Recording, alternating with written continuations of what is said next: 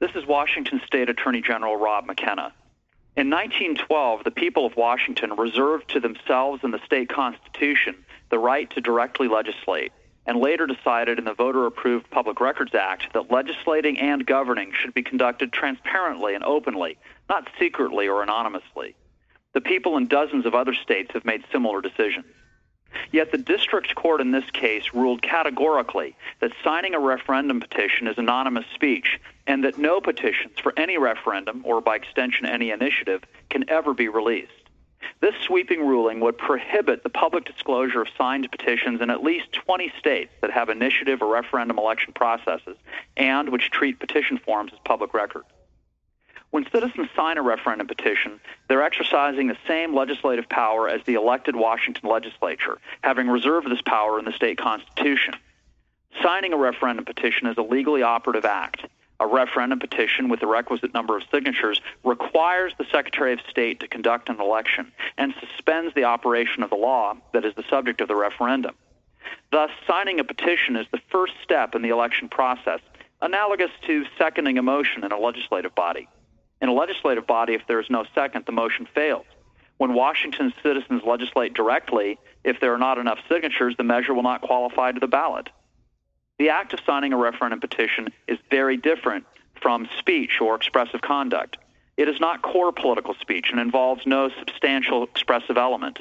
A voter who signs a petition has no control over the content of the petition. Rather, the content is dictated by statute and the measure sponsor. A signer is limited to providing his or her name and certain other identifying information and to directing the Secretary of State to place the referendum on the ballot. This is very different from speech involved in preparing or circulating a handbill, where the author controls the handbill's content. It's also very different from circulating an initiative or referendum petition. That is core political speech, as recognized by the Supreme Court, because it involves interactive communication between the signature gatherer and the voter. However, the court has also recognized that not every aspect of the initiative or referendum process is core political speech. This includes the act of signing the petition, which simply is a necessary step in the election process to place the measure on the ballot. Signing a petition is a public act, not anonymous speech. Signatures are gathered in public.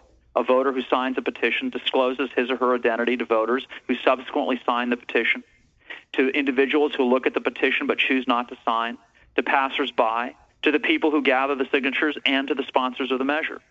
Moreover, a voter has no control over how the information that he or she places on the petition will be used. Names and addresses on petitions can be sold or traded to other individuals and organizations, organizations and used for fundraising purposes by the measure sponsors. Because signing a petition is an act without expressive without significant expressive content instead of core political speech, it is subject to intermediate scrutiny.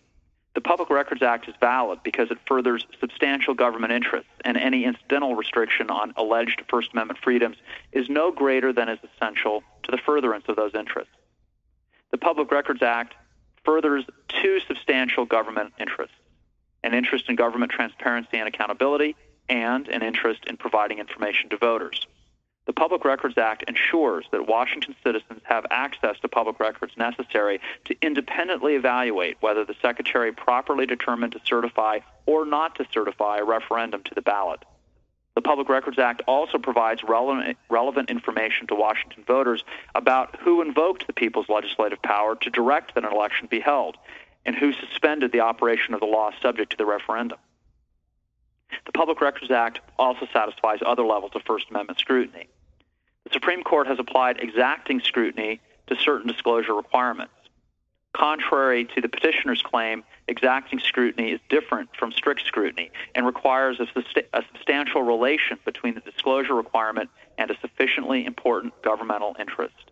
The Public Records Act is substantially related to the government's interest in transparency and accountability and to providing information to voters.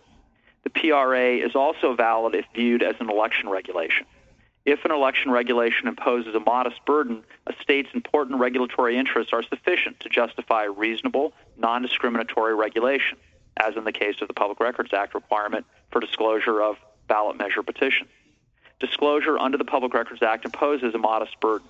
It occurs after the petitions have been filed, after the circulation has been completed, and precludes no speech.